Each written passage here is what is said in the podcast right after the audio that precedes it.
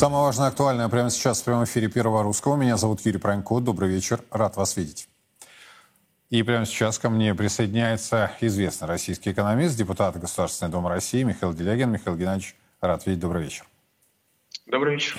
Предлагаю э, в нашем обзоре, в анализе основных событий начать э, с одного из ключевых событий, непосредственным участником которого вы были на уходящей деловой неделе. Я имею в виду отчет федерального правительства.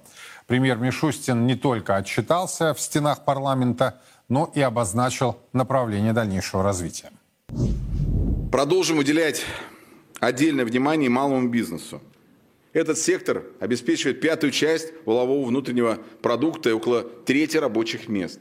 Именно небольшие организации первыми почувствовали нарушение логистических цепочек. Им надо было оказать помощь. В общей сложности предоставили почти триллион 250 миллиардов рублей кредитной поддержки, а также льготные микрозаймы. Средняя ставка по ним составила 6,5% была продолжена программа льготного лизинга оборудования. Выдавали безвозмездные гранты до полумиллиона рублей молодым предпринимателям и социальным предприятиям. Продлили сроки уплаты упрощенной системы налогообложения и страховых взносов, что позволило сэкономить бизнесу более 800 миллиардов рублей. А для компаний, где не больше пяти сотрудников и доход не превышает, соответственно, 60 миллионов рублей, внедрили новый режим, автоматизированную упрощенную систему налогообложения. Освободили малые и средние предприятия от комиссии за переводы в системе быстрых платежей. Также обязали государственные компании 25% закупок проводить у небольших организаций. Причем сократили до 7 рабочих дней срок оплаты. Ну и повысили аванс до половины. В итоге за три года объем закупок у малого и среднего бизнеса почти удвоился и превысил 7 триллионов рублей. Михаил Геннадьевич, если послушать премьера, то, собственно, есть реальные результаты, есть цифры, называются э, цифры в денежном эквиваленте, речь идет о триллионах, сотнях миллиардов. Можем ли мы говорить э, о том, что экономика действительно выдержала санкционную санкционное давление и не то чтобы справилась, но находится не в том состоянии, о котором э, говорили в том числе наши с вами коллеги в марте-апреле прошлого года. Или, собственно, э, один из ваших коллег э, накануне заявил, что это правительство, правительство, победившее санкци... санкции. Меня, честно говоря, такие вот реляции настораживают.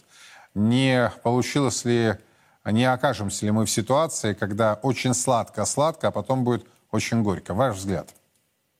Ну, насчет разговоров о победе над санкциями, я просто напомню, что Министерство экономического развития, если я правильно помню, как раз перед выступлением, перед отчетом премьера председателя правительства э, выдал прогноз, по которому нас в этом году будет не обещанный экономический рост, а экономический спад. Причем суть, ну, это в телеграм-каналах было, причем, судя по всему, они постеснялись сообщить председателю правительства о своих э, выдающихся э, результатах. Это к вопросу о победе над санкциями. А, кроме того, победа над санкциями может быть только одна. Переход от разграбления, разрушения страны к ее созиданию. Мы этого качественного перехода не видим. А, надо отдать должное. За 35 лет национального предательства все регулирующие функции государства, и налоговая система, и таможенная, и, в общем, просто все да, было ориентировано на достижение ключевой задачи превращения России, э, сохранения России как экономической колонии а, более развитых стран, там Запада или Востока, это уже детали, как превращение России в а, надежного, как у нас говорят, и бесперебойного поставщика а, жизненно важных органов для а, более развитых стран. А, то есть вывоз финансов, вывоз сырья и вывоз интеллекта. Правильно ли я понимаю, э, если нет, вы меня поправьте, что ничего не меняется? Запад меняется на восток, а суть остается? Э, сегодняшний день, да. А, Михаил Владимирович выступал полтора часа, по-моему, а то и больше.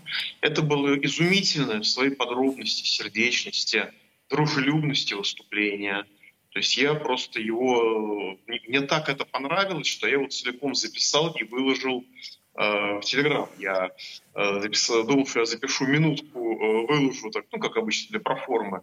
Чтобы было, я полтора часа держал телефон в руке и, что называется, делал эту запись, потому что это было совершенно восхитительно по формату. Понимаете, это специфика платформенного управления когда вы управляете, мы самая передовая страна в мире в области IT, у нас действительно правительство работает в рамке платформы, это действительно э, выдающееся цифровое достижение, но при этом вы можете что-то менять только в рамках ранее признанных алгоритмов. Вот вы заложили алгоритм внутри себя, вот из самих, самих себя, что вы можете налоги менять раз в 6 лет. И вы можете сколько угодно убеждаться в безумии налогового реформа, налогового маневра, который сделал убыточно всю нефтепереработку страны, но раньше президентских выборов вы не сможете исправить очевидное для всех преступление. Вот э, приняли вы налоговую систему, вы можете понимать, что она безумно несовершенна, но вы не будете ее менять, вы будете вводить единый налоговый платеж. А, при этом некоторые а, вот такого рода внешние водные параметры, они вообще не предусматривают возможности своего обновления. Как в Министерстве иностранных дел а, подробнейшим образом объясняет, что хотя ВТО не работает и, в общем, является скорее даже контрпродуктивным, тем не менее Россия обязательно будет оставаться ее членом, потому что это единственный инструмент защиты национальных интересов Российской Федерации. Внутренние противоречия людей, которые работают в платформе, не интересуют.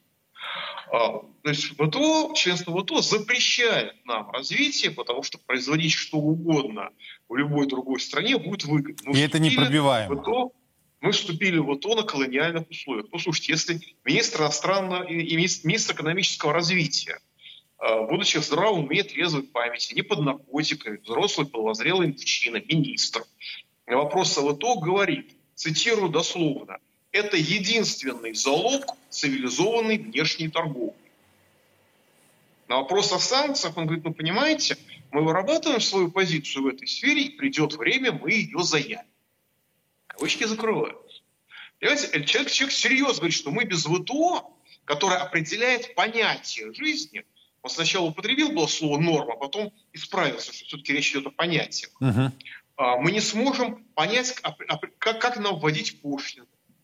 Если мы не будем знать, а, что нам разрешает ВТО и что оно нам диктует, как мы сможем управлять Россией, как мы пошлины сможем вводить, как мы анти, антимонопольное расследование будем проводить. Этот человек говорит серьезно, на голубом глазу.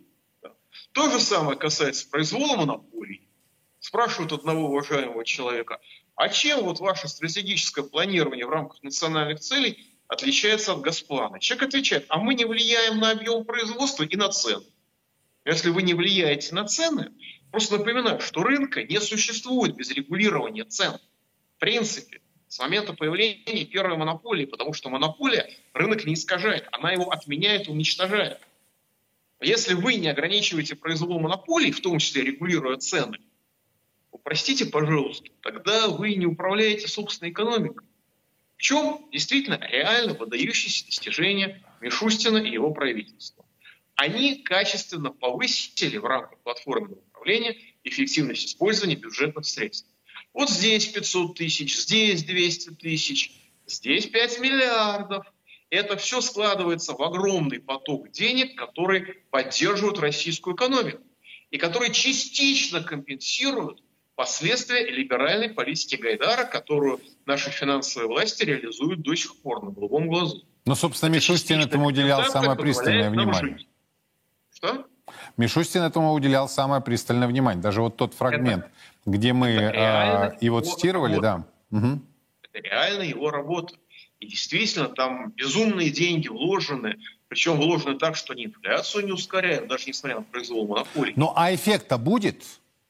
вот от этих есть. вложений? У нас, у нас экономический спад в 2020 году, в первом году коронавируса был в полтора, а то и в два раза меньше, чем он должен был бы быть по стандартным а, экономическим моделям. В минувшем году он был в два раза меньше, чем он должен был бы быть. И я напоминаю, что курс доллара у нас хотя и вырос, но к 200 э, рублям за доллар он даже близко не подполз. А товарищ Байден не бредил, когда говорил об этой цифре. Это было вполне внятное целевое указание. И это достижение правительства Мишустина.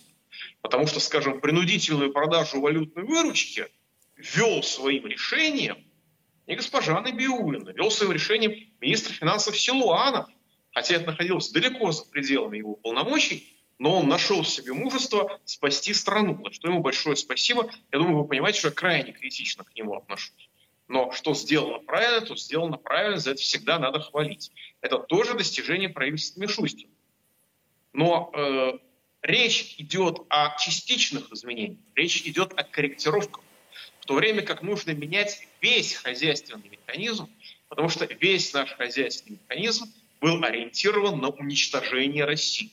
Если мы сейчас для стимулирования финансовых спекуляций начинаем переориентироваться на производство добавленной стоимости, с вывоза всего, что есть на данной территории, мы говорим, по крайней мере, о необходимости производить самим хотя бы отдельные виды вооружений, угу. да, в этом случае мы должны кардинальным образом менять весь хозяйственный механизм, кусочно-разрывное развитие не пройдет, недостаточно, не получится.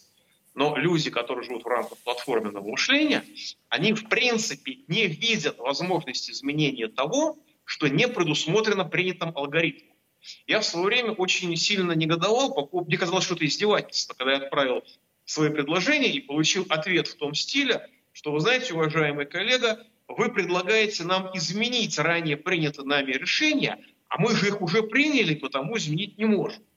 Но это логика платформенного мышления. Она машинная, она компьютерная, она не вполне человеческая, но она есть. Пока мы ее не преодолеем, мы будем оставаться рабами в экономическом смысле. А Запада или Китая, ну это фишка. А еще один принципиальный момент – это благоприятный инвестиционный климат. Давайте с этой точки зрения еще рассмотрим происходящее в отечественной экономике. Э, Причем э, речь идет э, о действительно необходимых условиях для развития как отечественного, так и иностранного бизнеса. Хочу отдельно обратиться к тем инвесторам, которые, вопреки санкциям и давлению, остались в нашей стране. Мы создавали все необходимые условия для работы тех компаний, кто видит свое будущее в России, в том числе и для иностранного бизнеса из недружественных государств.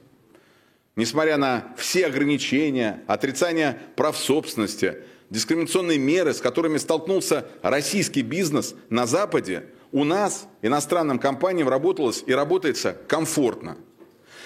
Россия всегда открыта для перспективных проектов – и тех, кто решит реализовывать их в нашей стране, мы, конечно, будем поддерживать. Не сомневаюсь, что это будет взаимовыгодное сотрудничество. Но если иностранные компании бросают управление бизнесом в России, не заботятся о будущем своих предприятий и своих сотрудников, мы будем защищать интересы наших людей. Ну вот, собственно, после этого выступления сегодня Михаил Геннадьевич стало известно о том, что уходит из России одна очень крупная торговая сеть, я не буду ее называть, но меня впечатлило. 45 тысяч сотрудников. У них э, передают они бизнес а, а, местному российскому менеджменту. Собственно, тут же подчеркивается, поедем после вчерашних а, заявлений господина Мишустина, подчеркивается, что коллектив сохраняется, логистические цепочки сохраняются, производственные объемы сохраняются, все сохраняется и так далее. Вот на ваш взгляд, опять-таки, это с одной стороны. Есть реплика, с другой стороны, когда тот же Греф сказал, ничего хорошего, а, по-моему, и затем Костинова поддержал, что ничего хорошего нет в уходе из страны э, западных компаний, неважно, э, торговых ли, финансовых ли, производственных ли, нефти, э, газосервисных компаний и, и так далее. Вот на ваш взгляд, здесь насколько это действительно проблема? Э, будет ли ощущаться уход, ну, например, с точки зрения конкурентной э, среды, инвестиционного климата, или, собственно, на место этих компаний будут приходить э, иные из иных стран, и мы, по большому счету, не почувствуем их ухода? Знаете, если честно, когда при мне говорят о том, как хорошо России иностранным компаниям, какие усилия прилагаются для поддержки иностранного бизнеса, мне всегда хочется, чтобы в России было комфортно не только иностранным, но и российским компаниям. Вот если в России будет комфортно российским компаниям, то проблема прихода или ухода иностранного бизнеса не будет существовать. Просто, в принципе. А, Да, наверное, конечно, уход какой-нибудь крупной компании немножко ухудшает ситуацию с конкурентностью, но, простите, когда государство не исполняет, принципиально причем не исполняет свои обязанности по ограничению произвола монополий, ну, как бы, будут вас терзать 5 монополий или 4. А, разница, конечно, есть, но вы, скорее всего, ее не почувствуете на своей шкуре. Она будет, так сказать, э, для ученых.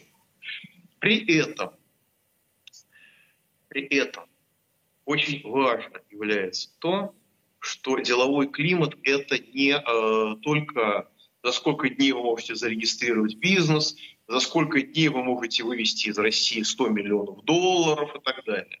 Самое главное в деловом бизнесе, деловом климате, обычно забывается. Это наличие платежеспособного спроса.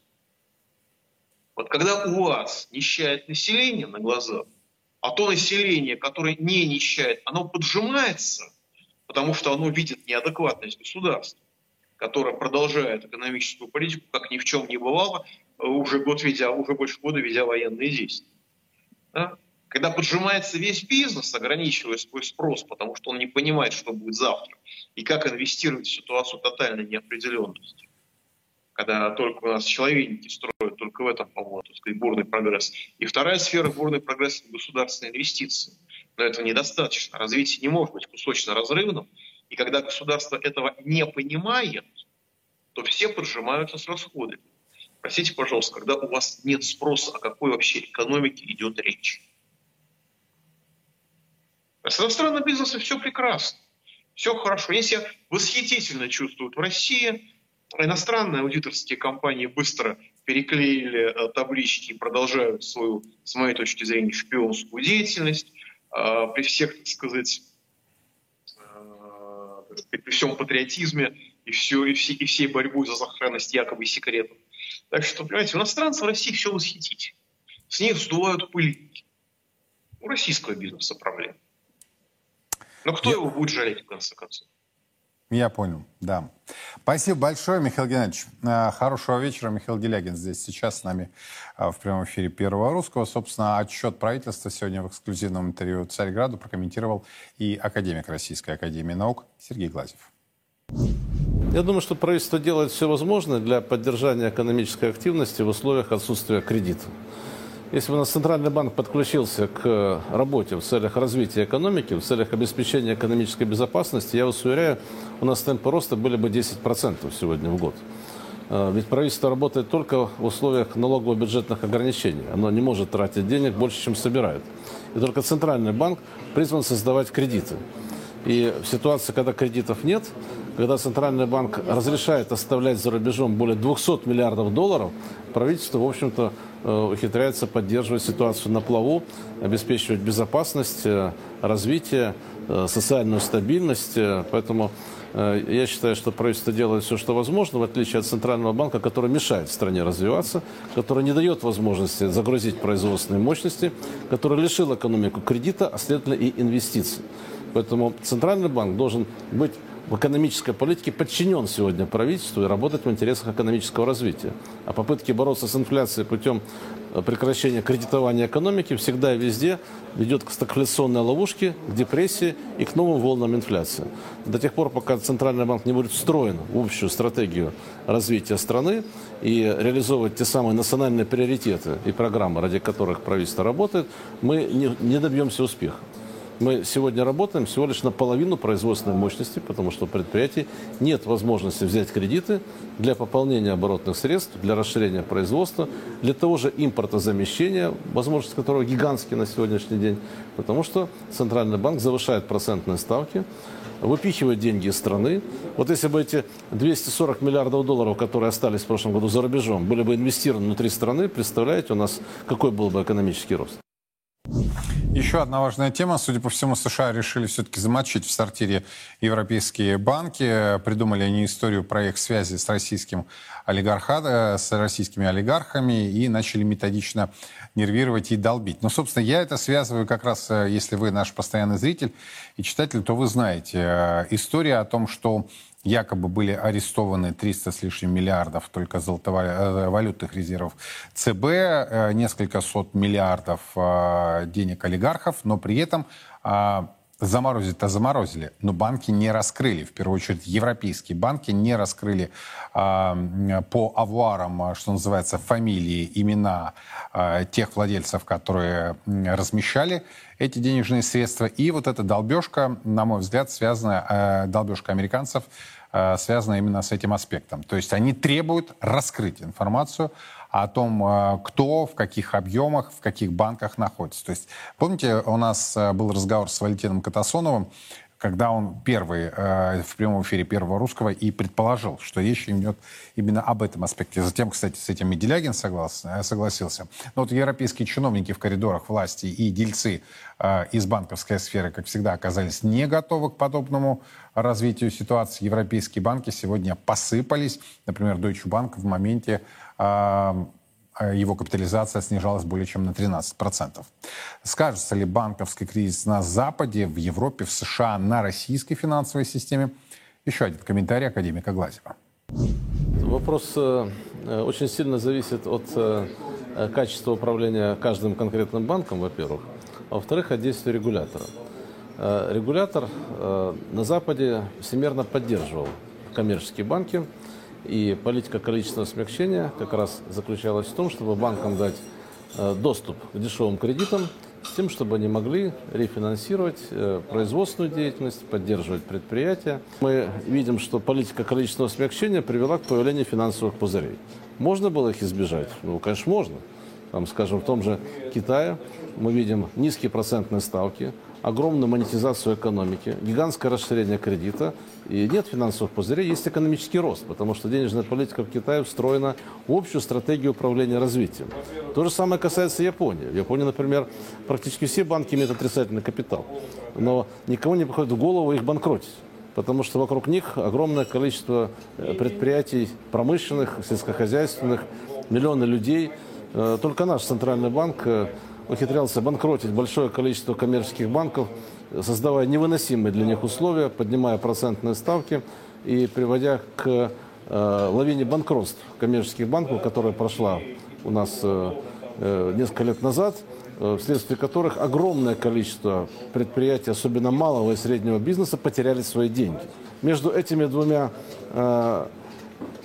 диаметрально противоположными примерами, когда в Америке Федеральная резервная система организовала безграничное кредитование привилегированных банков, которые начали лопаться. И российским случаем, когда Центральный банк вообще лишил экономику кредита, нужно искать золотую середину, примером которым является страны Юго-Восточной Азии, где денежная политика органично встроена в общую политику развития. Государство через центральные банки обеспечивает кредитование роста инвестиций. И в итоге мы имеем и здоровую банковскую систему, и высокий экономический рост, и низкую инфляцию. Меняем тему. А, заместитель председателя Совета Безопасности России Дмитрий Медведев сегодня заявил, что в специальной военной операции на Украине нельзя исключать ничего. Если понадобится, идти до Киева или Львова. Сильно является та армия, которая воюет. Скажу лишь одно, то, что и так очевидно. Российская Федерация воюет не с Украиной, не с э, украинским полунацистским или нацистским режимом. Наша страна воюет с тремя миллионами шестиста тысячами представителей армии НАТО. Они участвуют, конечно, в таком снятом или э, гибридном конфликте, но они участвуют. И они, по сути, это уже не скрывают. И с населением в 800 миллионов человек, которое поставляет технику, средства поражения – и деньги киевскому режиму. Нужно добиться всех целей, которые поставлены по защите наших территорий, то есть территории Российской Федерации, то есть выбросить всех э, иностранцев, которые там находятся, в широком смысле этого слова, создать санитарную полосу, которая не позволит э, обстреливать или применять какие-либо иные э, виды оружия, которое работает на средних и коротких дистанциях, то есть километров 70-100, демилитаризовать, вот если говорить о военной компоненте. А если этого окажется недостаточно, ну тогда уже принимать какие-то иные решения. Тут нельзя исключать ничего. Если до Киева надо дойти, значит, надо идти до Киева. Если до Львова, значит, надо идти до Львова. Для того, чтобы истребить эту заразу. Грозные, серьезные заявления. Давайте их обсудим. Алексей Чудаев, Юрий Кот. Господа, добрый вечер. Здравствуйте. На ваш взгляд, вот насколько слова могут переходить в конкретные дела и решения? А, сейчас, по-моему, уже никто не вспоминает заявления, а, особенно в начале, которые специальной военной операции звучали достаточно часто, будут нанесены удары по центрам принятия решений. Вот этих формулировок через год уже нет. Теперь появилась а, новая формулировка, по крайней мере, в устах Дмитрия Анатольевича, о том, что если надо, надо идти до Киева, до Львова, санитарную полосу необходимо делать. Вот на самом деле мы имеем с вами информационную составляющую, реакцию общества, которая находится в определенной степени в ожидании решений, действий и так далее. Стоит ли вот в нынешней ситуации, когда слов было сказано очень много за минувший год, произносить э, подобное? И, возможно, может, что-то изменилось? Давайте, Алексей, затем Юрий, ваша позиция, пожалуйста. Ну, а, Медведев, очевидно, сейчас выполняет интересную роль. Он выступает транслятором как бы подсознательного Кремля. То есть э, то, что другие не говорят или не рискуют произносить, он произносит э, прямо. Ну и э, его стилистика, особенно там его заявления в соцсетях и так далее, она же как бы намекает на то, что я говорю то, что другие за зубцами думают, но не говорят вслух, да, потому что такие вот, ну, они как это, при исполнении, при дипломатии и так далее. А я вот э, именно это и говорю прямым текстом. И он, э, очевидно, э, освоился в роли самого злого полицейского из всех нас, эм, ну, из всех наших начальников, и поэтому вполне себе, вполне себе позволяет радикальные заявления. Но что касается фразы про центры принятия решений, э, дело в чем? Э, что, очевидно, э, одна из, одна из вещей, которую поняли, это то, что центры принятия решений, строго говоря, непонятно, где вообще находятся потому что э, ну, они точно не в Киеве, но совершенно не факт, что они находятся и в э, столицах тех государств, которые составляют проукраинскую коалицию. Очень может быть, что э, условно правительства этих э, стран это тоже марионетки э, ну, тех, кто их туда поставил э, и являются проводниками чьей-то воли. Но это очень видно потому, что в какой степени э, европейские, например, политики э, явным образом э, не хозяева своему слову. Но можно то же самое сказать и, кстати, и даже об американской администрации. Не похоже, что чтобы именно там, в Белом доме, э, держали в руках все нити управления ситуацией. Скорее, они тоже похожи на один из, э, еще один из фронтендов, э, еще одну такую пресс-службу некоторого субъекта, который стоит где-то в тени, да, Deep State, не Deep, ну, в общем, какая-то какая-то такая, и какой-то исполнительный орган мирового гегемона. Э, и Но ну, в этом такая смысле... чистой воды, Алексей, э, простите, то, что перебиваю, конспирология, да, глубокая, нет? Нет, нет, нет.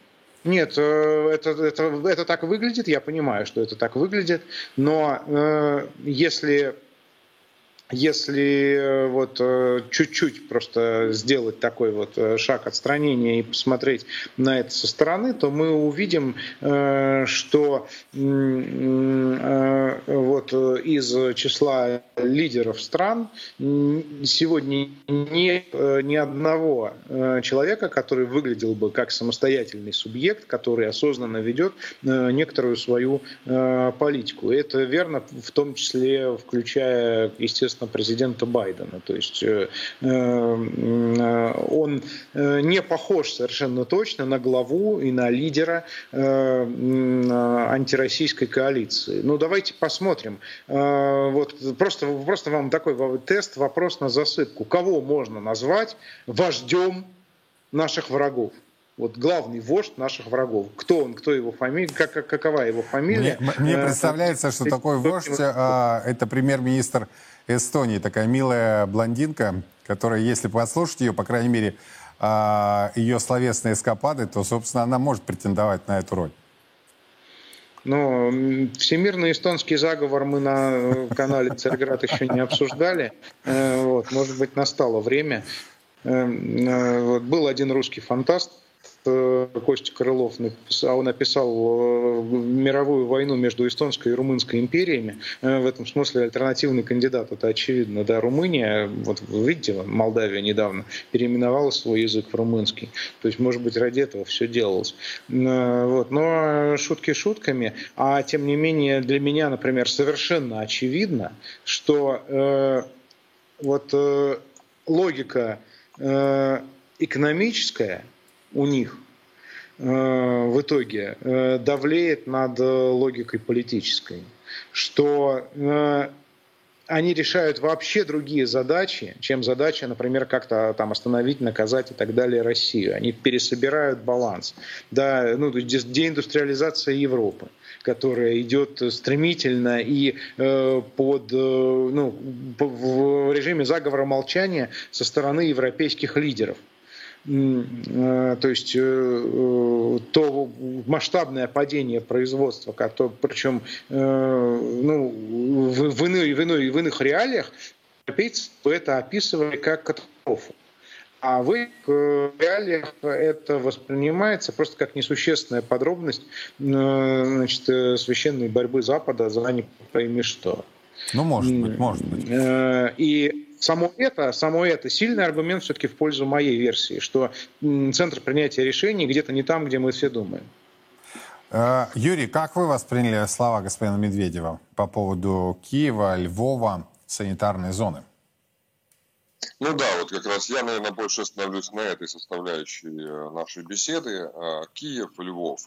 Но если брать э, такие характеристики 70-100 километров, если возьмете карту, посмотрите, собственно, глуб, глубину Засбручанской Украины, то есть самые Галичины прежде всего, это как раз и есть те самые около 100 километров за Сбручом которые, ну, может быть, чуть-чуть больше где-то, а где-то и меньше, кстати, да, которые могли бы быть тем самым санитарным кордоном, как сказал Дмитрий Анатольевич, или некой такой зоной, э, серой зоны, да, которая обеспечивает в определенном смысле безопасность, то есть невозможность использования там ракет малой дальности, ну и там э, мало-средней или средней-малой дальности. Вот это как раз э, та самая территория, на которой находится Львов, как раз, кстати. Что касается Киева, э, ну, тут вообще интересно. Я думаю, что все-таки все эти слова, которые прозвучали в исполнении Дмитрия Анатольевича, они не случайны. Это, безусловно, согласованная позиция, согласованная не только там э, с его окружением, но я думаю, что и э, с руководством государства, в, в окружении которого входит Дмитрий Анатольевич, причем очень доверительное окружение входит он. А мы действительно, ну, никто, ни для кого там не новость, да, что он сегодня выступает действительно таким самым ястребиным ястребом вот, который, ну, у него есть для этого все э, позиции, потому что там одна только ситуация там с, Гру- с Грузией 2008 года, да, его приказы о, о многом говорят. Вот, то есть он сторонник решительных действий.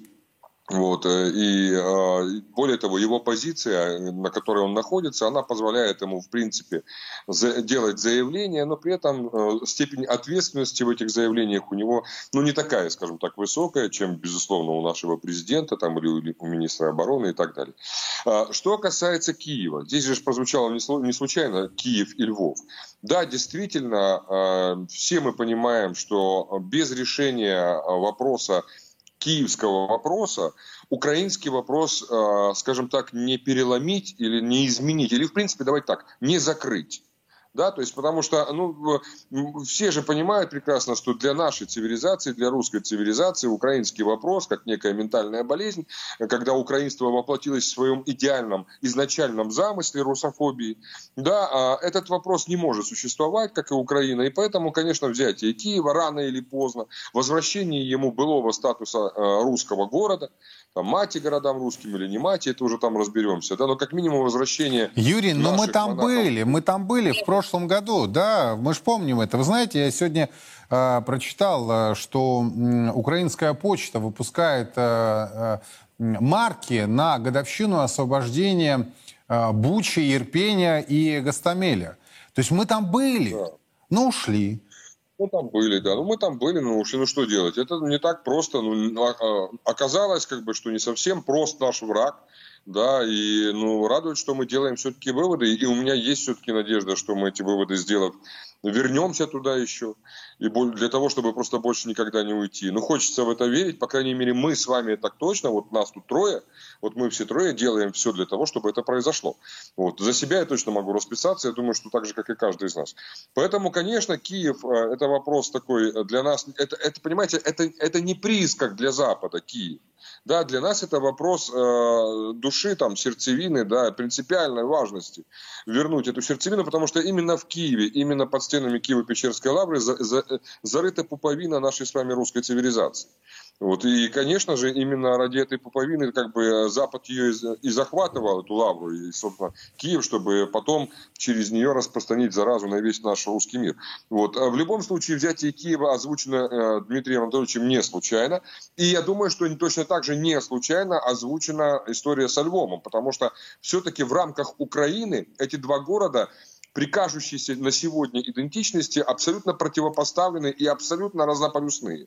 Если Киев действительно русский, охваченный там Западом, захваченный Западом, но и э, сохраняющий шанс э, вернуться в свое состояние былое, то Львов все-таки перестал быть русским, особенно после исхода 6 миллионов русских вместе с русской армией в 1916 году во время Первой мировой войны. Да и за эти сто лет прошедшие там действительно настолько глубоко укоренилась эта русофобия, на генетическом уровне, что надеяться на то, что мы сможем их каким-то образом перевоспитать или переделать, или о чем-то с ними договориться, наверное, не приходится. Поэтому, наверное, в сознании а, вопрос Львова будет стоять, только вопрос, в каком состоянии Львова. Или как э, польской провинции, или как зоны отчуждения, потому что вся, всяко может быть, или же как некой такой э, Э, живого свидетельства или огромного памятника поверженному украинскому нацизму в виде щебенки. Я не знаю, каким образом этот процесс э, решится, но то, что Львов будет так или иначе э, в финальной стадии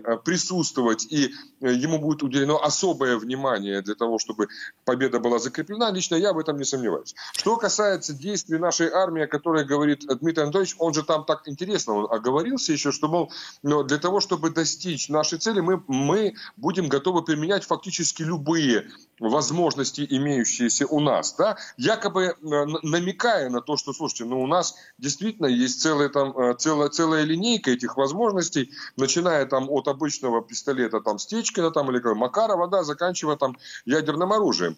Вот. И, кстати, в этом смысле, я, знаете, у меня, я, ну, э, мы вот сегодня мы с Алексеем говорили вы там, что конспирология, не конспирология, кстати, его, то, о чем он говорил, это далеко не конспирология, это на самом деле нормально абсолютно, потому что понятие коллективный Запад как раз и заключается, смысл этого понятия коллективный Запад в том, что это коллективная ответственность, и найти реального бенефициара очень сложно. Они как в игре мафия. Я с вами согласен, Юрий, но тогда по логике, да, логике, э, нам в университетах всем преподавали эту дисциплину. По логике определитесь с центрами принятия решений, а потом открывайте рот и говорите о том, что вы по ним нанесете удары. А так получается, что тема размытая, а четкости идентификации нет, но заявлений-то было столько, что ВОЗ и маленькая терека. Воспользуюсь это небольшой э, таким перехватом. Еще одно заявление. Вот мы говорим о том, что Киев, Львов, да, но пока приходится обсуждать то, что сейчас нагнетается в западных медиа, опять-таки, если мы их включим, CNN, Fox News, Bloomberg, э, Financial Times, Wall Street Journal, об этом я про украинские СМИ вообще молчу, они под жесточайшей цензурой находятся, но, тем не менее, это прокачка темы весеннего контрнаступления боевиков ВСУ. И нам приходится говорить о возможной реакции на атаку на Крымский полуостров. Вот что сказал Медведев. Если говорить о каких-то э, серьезных вещах, которые связаны с попыткой отвоевать Крым там, и так далее. Ну, я уже об этом и говорил, и писал, но можно к этому и не возвращаться. Совершенно очевидно, что э, это основание для э, применения всех средств защиты, включая предусмотренных основами доктрины ядерного сдерживания, когда использование любых видов вооружения грозит существованию самого государства. А попытка отколоть часть государства означает, что это посягательство на существование самого государства. Поэтому делайте выводы сами. Здесь совершенно очевидно есть основания для применения любого оружия, абсолютно любого. И я надеюсь, это понимают наши друзья за океаном. Господа, что скажете? Э, как можно размышлять э, в этой ситуации? Атакуется, периодически атакуется Белгородская область, атакуется Донецкая Народная Республика, атакуется э, Херсонская часть Херсонской области, Запорожской области, но таких заявлений не звучит. Когда мы говорим про Крым, про Крымский полуостров – Дмитрий Анатольевич делает очень жесткое заявление, недвусмысленное. Оно обозначает, что если эта атака совершится, то, собственно, доктрина ядерного сдерживания будет применена. Алексей. Ну, тут э, некоторый ключ э, к этому состоит как раз в том, что про эту же тему говорят противники – а они часто говорят, что Крым – это российский непотопляемый авианосец. И э, для победы над Россией принципиально важно, как это э, была даже фраза, по-моему, у британцев, как минимум демилитаризовать Крым, потому что до тех пор, пока Крым является российским, угроза Украине сохраняется. То есть имеется в виду следующее, что стратегическое и военно-политическое значение Крыма Э, оно э, значительно больше, чем э, вот любого другого из перечисленных регионов. Действительно, если Россия теряет Крым а, и теряет базу Черноморского флота и так далее, вот, я, я просто совбезовскую логику воспроизвожу. Да, людей, которые сидят э, картами и мыслят балансами э, военных, военных, э, военных средств, то, разумеется, это неприемлемый ущерб обороноспособности страны уже в целом. Вот, поэтому неудивительно, что именно по поводу Крыма прозвучало это заявление. Но будет ли попытка, на ваш взгляд, со стороны противника это сделать? Ну, а сейчас они в ситуации, когда, с одной стороны, генералы, там, ну, они грамотные довольно, украинские, понимают, что силы и средств недостаточно для полномасштабного наступления, несмотря на все поставки, несмотря на всю технику. А собственно, поставщики гонят их как можно скорее вперед уже почти открытым текстом, публично со всех, со всех экранов и со всех страниц, э, что мы вам поставили технику, где ваша победа, давайте, давайте. Э, а они из последних сил тянут резину, говорят, что еще не готово, еще не время и так далее. И это уже с чисто военной точки зрения как раз очень понятно. Тут не надо быть большим военным экспертом, чтобы понимать, что э, наступление без господства в воздухе да еще и посредством натовской техники и в логике натовской э, военной школы, которая как раз основана на том, что главное это превосходство в воздухе и только потом захват территории. Там все, все вся, вся концепция на этом построена. И э, господство в воздухе и даже вообще присутствие какого-то значимого в воздухе у них при этом нет и не предвидится. И в этой ситуации э, любое наступление, да, это по определению определению это гигантские потери. Э, и в этом смысле вот эта группировка это нечто, ну, то есть агнец на заклане.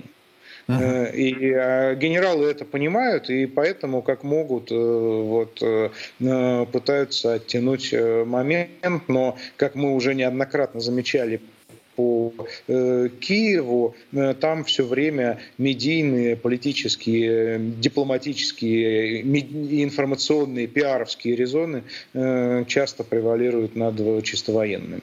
Есть такое дело. Юрий, что скажете? Ну, действительно, соглашусь с Алексеем, Крым в этом смысле, как бы в военном смысле, это гораздо более серьезный Э, серьезные последствия, чем, например, поход на Белгород или на Брянск, э, или там в сторону э, Ростова. Но, но с другой стороны, там живут такие же люди, как и в Брянске, и в Белгороде, и в Ростове, и для них одинаково опасно и то, и другое. Тут же просто мы, когда говорится о, о Крыме, почему? Потому что действительно это реакция на заявление, что они пойдут на Крым. Сказали бы они, что они пойдут на Москву, например, через Брянск. Но мы точно так же реагировали. Я уверен, что те же самые слова прозвучали, что мы в любом случае имеем потенциал и возможности их остановить. Вы знаете, действительно, не надо быть там семи пядей во лбу великим военным специалистом для того, чтобы понять, что любой поход на Крым упрется в э, перешеек, да, это Армянск, это, собственно, узкое достаточно горлышко, в котором в свое время, еще в 2014 году, украинские, тип, э, украинских нацистов остановили, майданчиков остановили там несколько там сотен казаков и местное ополчение, просто вооруженные до зубов автобусы были остановлены вот нашими, э, нашими ребятами, у которых в руках там на самом деле оружия-то особо немного было, там какие-то охотничьи ружья и палки. Поэтому этот перешеек, он очень для них опасный, в нем можно э, уложить практически любую армию. И они это прекрасно понимают, что даже если они вдруг прорываются со стороны Запорожья там, или откуда в сторону Крыма, они упираются в перешеек, а дальше они попадают в капкан, когда их слева, справа, спереди, сверху укладывают, и это там 60 или 80 тысячная армия, сколько они там насобирали, превращается в пыль в течение недели.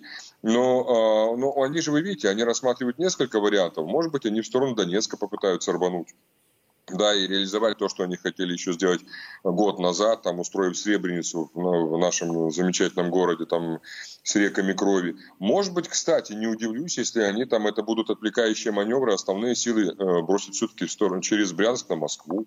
Потому что, в принципе, поход на Москву настолько же идиотский по результатам, скажем так, чем, э, как и поход на Крым. Но в медийном смысле, если у них получится прорваться, а они это проверяли, как вы помните, в Брянской области совсем недавно это было, да, а, если получится прорваться, то, в принципе, даже подойти, не дай бог, в сторону Москвы, там приблизиться, но это, конечно же, будет гораздо более серьезный удар по нашей репутации, наверное. Хотя тоже, я думаю, мы их вложим. Ну, я, вариантов. честно говоря, это рассматриваю как а, вообще глубокую фантастику. А, их спонсоры, их кураторы и... А, как бы это помягче сказать, э, люди, которыми ими руководят, Зеленским и его компанией, они прекрасно понимают, к чему это приведет. И слово да, Брянск, Брянск. Если да. Молли, министр э, обороны, если Ба, э, Блинкин, госсекретарь США, говорят о том, что Крым навряд ли они смогут э, вернуть военным путем, имеется в виду боевиков ВСУ и Зеленского, то говорить про Брянск, но это подписать себе смертный приговор. У меня в этом сомнений нет. Э, в том числе и их спонсоры просто в буквальном смысле Юрий отвернутся. Я понимаю. Украина страна банкрот, она не существует на свои деньги. Верно. У нее нет, нет ничего сейчас. А даже да. если сейчас, грубо говоря, с Путиным они о чем-либо договорятся, да, кто будет содержать вот эту страну? А, разговор о том, что будет ма- а, про, план Маршал 2.0, ну это я не знаю, на кого рассчитано. Нет, все верно абсолютно. Так на это же Запад и делает ставку. Поэтому он Украину, Украине не дает достаточно оружия, чтобы у них был хоть какой-то шанс реально победить. Их задача максимально обескровить нас, максимально нас ослабить, максимально разрушить саму Украину, чтобы потом повесить ее в качестве там, э, не знаю, утяжеляющего груза нам на шею, чтобы мы потом ее и восстанавливали. Да? То есть они же на это делают ставку. Украина это такая карта с э, многослойной игрой. Сегодня это военная игра, потом это будет экономическая, потом это будет обуза в определенном смысле, потому что придется там направлять определенные бюджеты на восстановление этой страны и так далее. А Запад все просчитал. Их же задача какая? Вы помните, как они говорили? Мы хотим приостановить развитие России, затормозить. Мы мы не хотим, чтобы... То есть, собственно говоря, Украина в этом смысле, она будет выполнять определенную функцию именно вот ради решения данной задачи. А обо счет того, куда они пойдут. Понимаете, в этом смысле, если рассматривать э, этот вопрос не как э, вопрос решения военной задачи, а как вопрос, с чего мы начинали нашу беседу, решение информационной задачи, то здесь, в принципе, любое из озвученных мною трех направлений в медийном плане раскручивается на раз. Причем дает гораздо больше профитов в случае, если у них хоть что-либо... Ре- реально что-либо делать. Согласен. Спасибо огромное, Алексей Чадаев и Юрий Кот. У нас время катастрофически не хватает, но я просто хочу еще одну тему обсудить. Успею, тем более появились новые цифры. Оттолкнемся, как ни странно прозвучит, от Франции, где продолжается жесткое противостояние граждан с э, властью против проведения пенсионной реформы.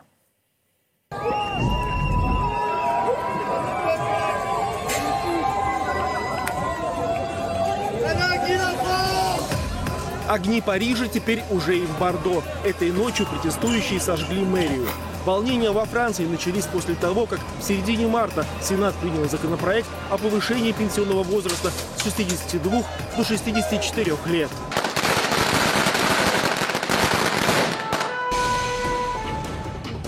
Вслед за пожарными Бордо, присоединившихся к протестующим, сторону народа начала принимать и полиция.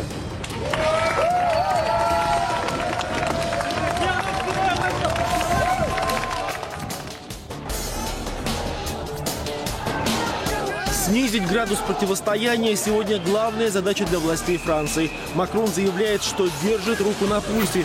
В прямом эфире, посвященном протесту против пенсионной реформы, он снимает хронометр за 80 тысяч евро. Градус снова пошел вверх. Сегодня стало известно, что из-за массовых протестов во Франции британский король Карл III отложил государственный визит. МИД Ирана призвал французские власти услышать свой народ и прекратить насилие в отношении протестующих. Учитывая щедрость Франции в отношении вооруженных сил Украины, Мария Захарова задалась вполне резонным вопросом в своем телеграм-канале.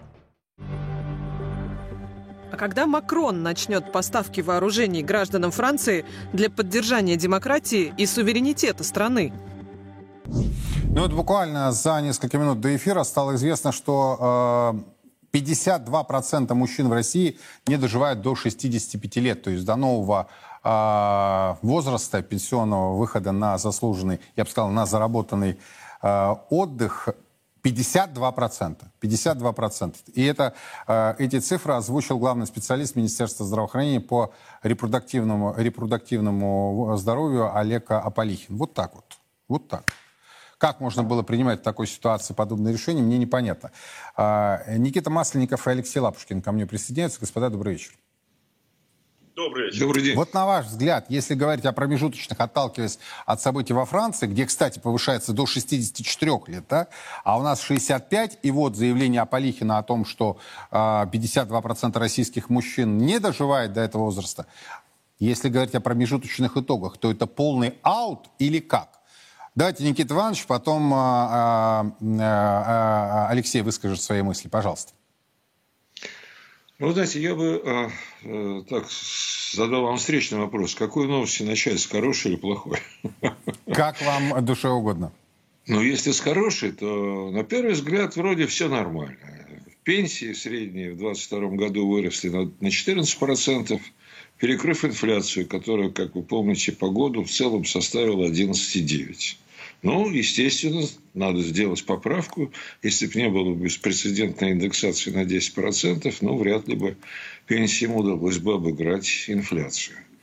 Теперь оно у всех не очень хороших и крайне неоднозначных. Если смотреть вот итог существования пенсионной системы за последние годы, ну, за последние, скажем, вот сначала того, как его провели, как нас пригласили всех к бальным танцам и так далее – то вот а, давайте посмотрим на два принципиальных показателя. Первый – коэффициент замещения, соотношение средней пенсии к средней заработной плате. Начали где-то, чуть-чуть не дотягивая до 40%, это вот минимальные нормы э, Международной организации труда рекомендуемые, которые, ну, как бы по шкале оценок, это тройка угу. пенсионной системы. Вот есть вот 40%, ну, троечка.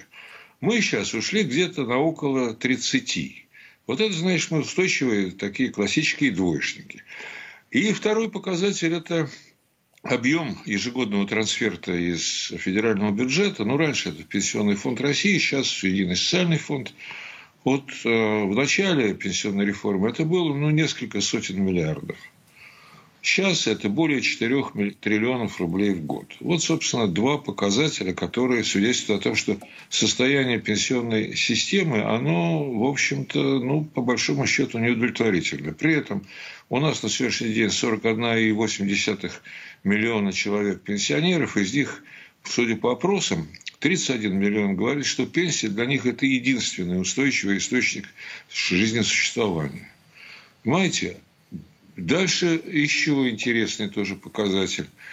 Э, сокращение достаточно внятное, заметное, значимое числа работающих пенсионеров. У нас на сегодняшний день, вот по итогам 2022 года, где-то 7,9 миллиона человек.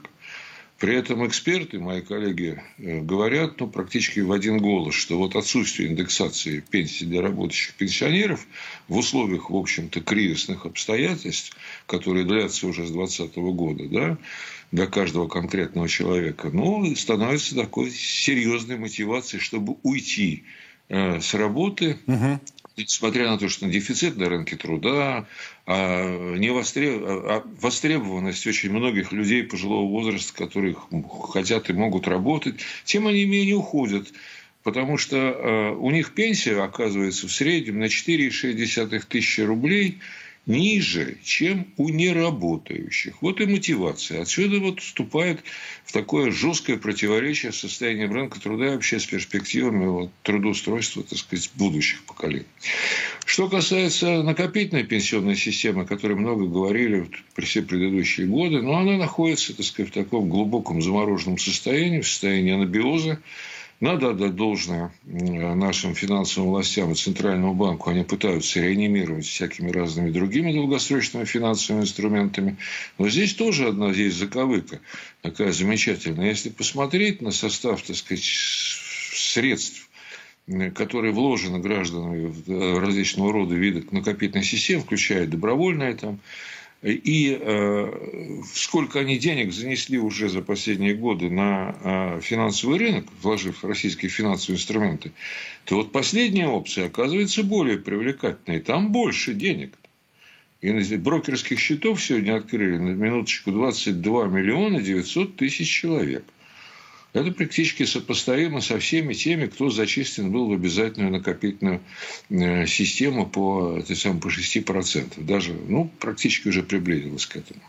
Вот такая история. И здесь тоже возникает вопрос, ну, хорошо, мы будем развивать сейчас накопительную систему, ее включать, но, а, а собственно говоря, будет ли она востребована? А вот не факт. А вот не факт. Особенно с учетом того, как они правила игры меняли и меняют и до сих пор не представили все-таки а, концепцию, да, новую концепцию накопительного компонента, то, ну, Никита Иванович, при всем уважении, это фиаско. Будет востребовано, понимаете, потому что, собственно говоря, очень много неясностей и деталей. И потом самое главное, отсутствует ясность по поводу того, какие, собственно, налоговые преференции получит каждый конкретный гражданин и каждый конкретный его работодатель, если создавать действительно такую широкую индустрию корпоративных пенсионных систем. Я понял. Вот, собственно, такие промежуточные итоги. Не очень утешительно. Алексей, если можно, лаконично. Ну, давайте в цифрах. А, средняя пенсия в 2018 году составляла 14 144 рубля. Средняя пенсия в 2022 году составляла 20 864 рубля. Соответственно, средняя пенсия выросла на 47,5% за прошедшие там, 4 с небольшим года. При этом э, инфляция за тот же период составила 34%. То есть, то, то есть по факту пенсия выросла на 13,5%.